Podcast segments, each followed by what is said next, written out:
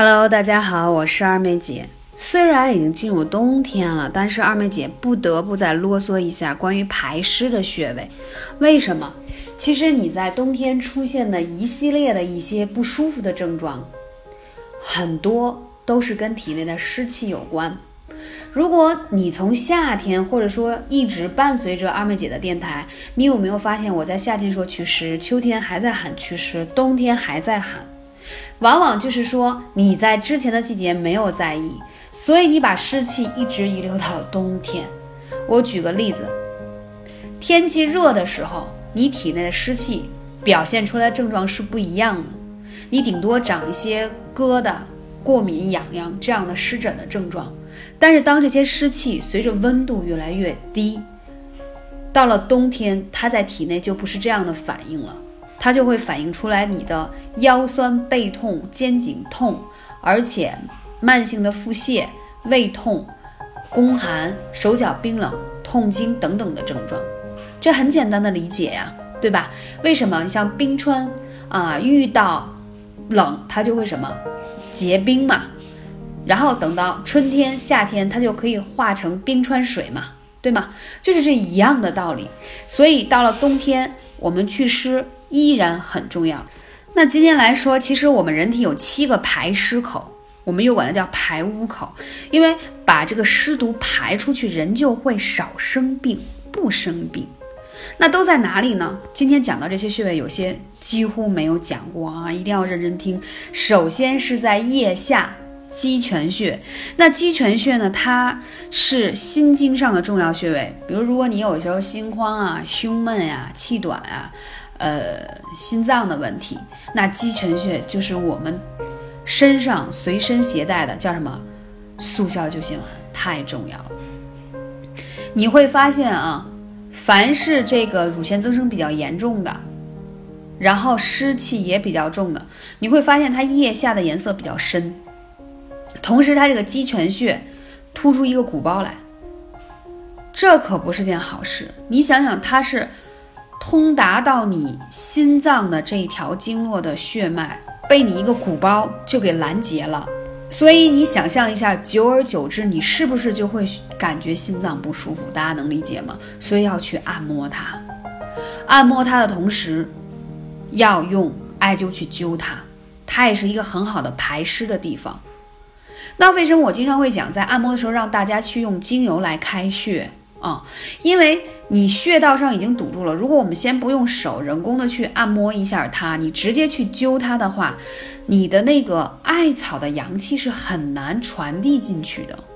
我们为了让它可以效果更好，所以我们要先人为的去刺激一下穴位，开通一下它，把它稍微的打开一下，然后再去灸它，这样你才会发现灸出来的效果会更好。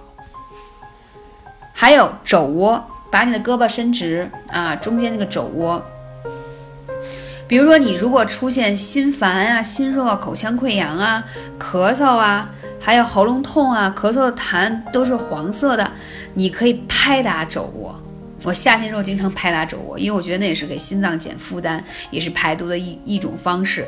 你可以通过拍出来的颜色来判断你的毒素的沉积的程度。当然，同时你在拍打后，你也可以配合用艾灸的方式。还有委中穴在哪里呢？在我们膝关节后面，就是我们说的什么这个腿窝的地方啊。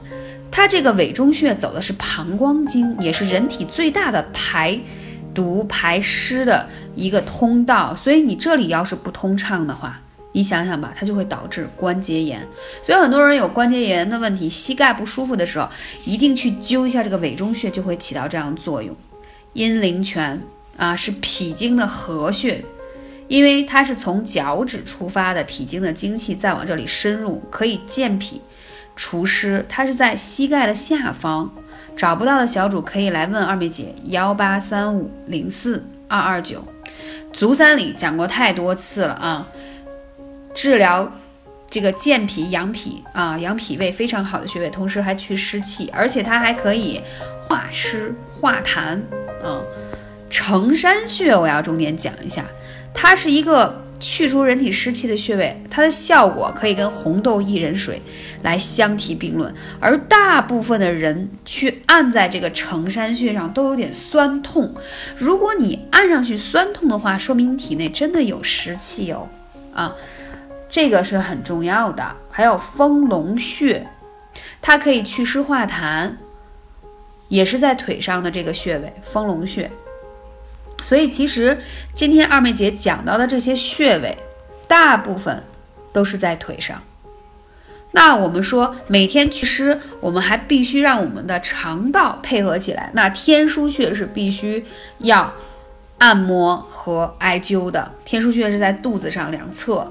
我们说每天揉腹三次，胜吃人参一支啊！这可不是我说的，这自古就有之。民间有句话叫“揉腹治百病”。无论是小儿积食，还是啊想让小孩子的脾胃能力就是更强一些，其实经常去给他轻轻的去抚触按摩它有效。成人也是一样。